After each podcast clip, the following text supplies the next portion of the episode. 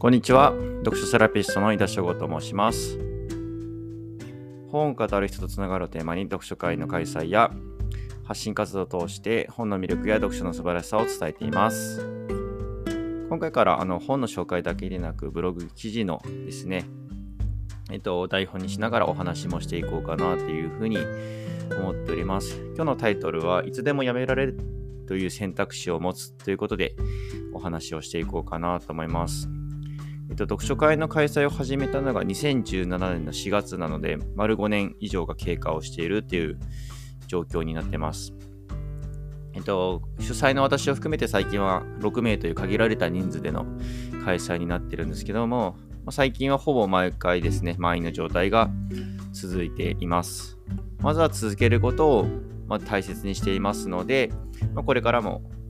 お付き合いをいただけると大変嬉しく思います。まあ、その続けていく中で大切にしている考えというものがありまして、まあ、それは今日のタイトルでもしました、やめようと思ったらいつでもやめられるということです。まあ、少なくとも私は読書会を誰からかお願いをされてやっている立場でもありません。ま参加していただいた方に毎回ですね、かんあの満足してもらえるように、えーと、ファシリテーションしてますが、まあ、一番楽しんでるのはいつも自分だというふうに思っております。まあ、ただですね、他の方のためを思って、まあ、続けなければいけないという思いを持ってまでやるのはちょっと違うのではないかなというふうに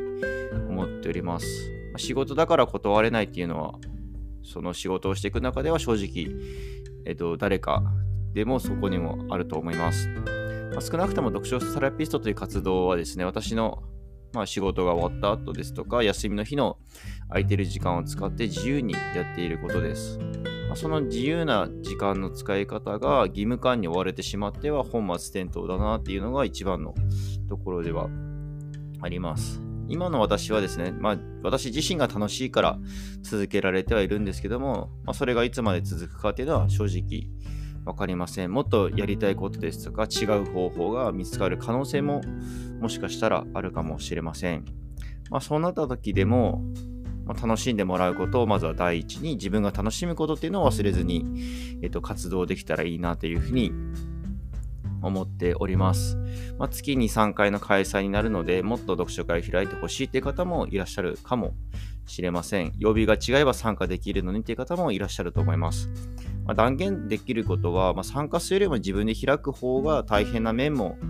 あるんですけども楽しいというふうなところがあります。私自身、まあ、5年以上続けてきてノウハウと言えるようなものっていうのがどれくらいあるのかなっていうのはちょっとわからないんですけども、まあ、お伝えすることはできますので読書会開いてみたいなっていう方とかはぜひ、えっと、お問い合わせの方からメールでもいただけたらなというふうに思っております。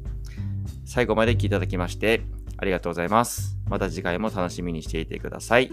読書セラピストの井田翔吾でした。